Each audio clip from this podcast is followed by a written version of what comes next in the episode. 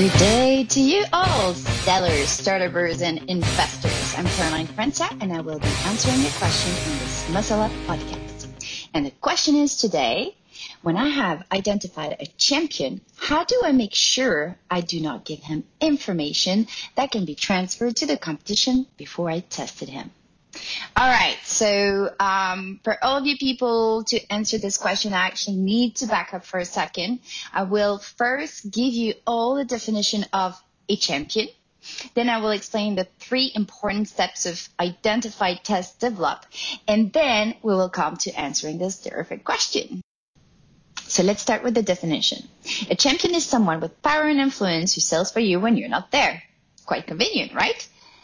Well, he typically has a personal reason as well to make this deal happen. He's either driven by ambition to make his career or fear of losing his job.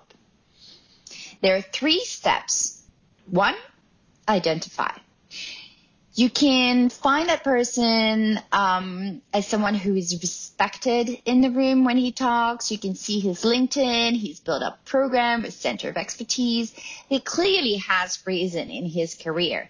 Um, it could also be someone who just joined uh, the company and wants to leave a mark. So the two of the steps are test and develop. To test, you need to make sure that person is your champion and not the competition champions because that would be a detractor and that's definitely not good for your deal.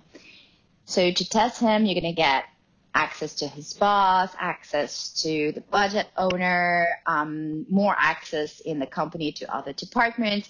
Clearly, somebody who doesn't give you access to other departments or open doors for you within the company is not even a champion, not even the competition champion. It's just like somebody who's like a see more, somebody who just wants to see your solution, tell you he's the budget owner, and will never make it happen.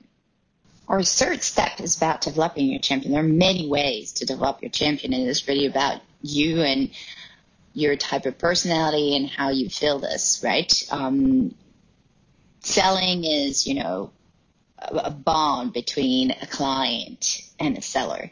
And it's really about, you know, how you create that bond that relies in this phase of development.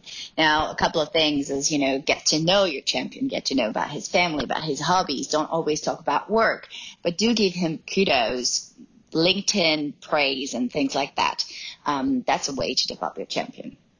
Now let's go back to our terrific questions. You've identified your champions and you don't want you, the competition to get some information.